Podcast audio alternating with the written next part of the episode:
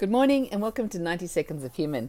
This week has been a sea of political bullying and generally unacceptable behaviour all around.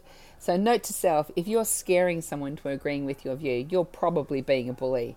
But we've had two things that really stood out as amazing examples of inspirational, great behaviour.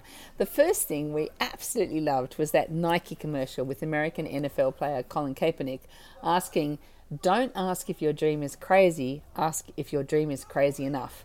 When we built mwah, we wanted to change the way people work, lead, and build organizations. We thought that was just about crazy enough, but how much fun has it been so far? If you've not seen the ad, grab it on our Facebook page. It is so inspiring, so much fun, and really pushes you to do what you can to make the world a little bit better. Secondly, was the amazing opportunity we had this week to speak on empathy and inclusion and the importance of workplace in achieving that at the National Cornet Conference. As part of that, we got to hear Kurt Fearnley speak. Wow. He is certainly one of Australia's greatest ever athletes, but also one of our most inspiring people ever. We're writing an article about his advice soon, but for now, here's a quote to live by. Kurt believes that everybody needs to know that they are strong, powerful, and valuable. And his quote to live by was this Be the person in the world who makes other people around you stronger. That's a worthwhile life to live. What a perfect quote.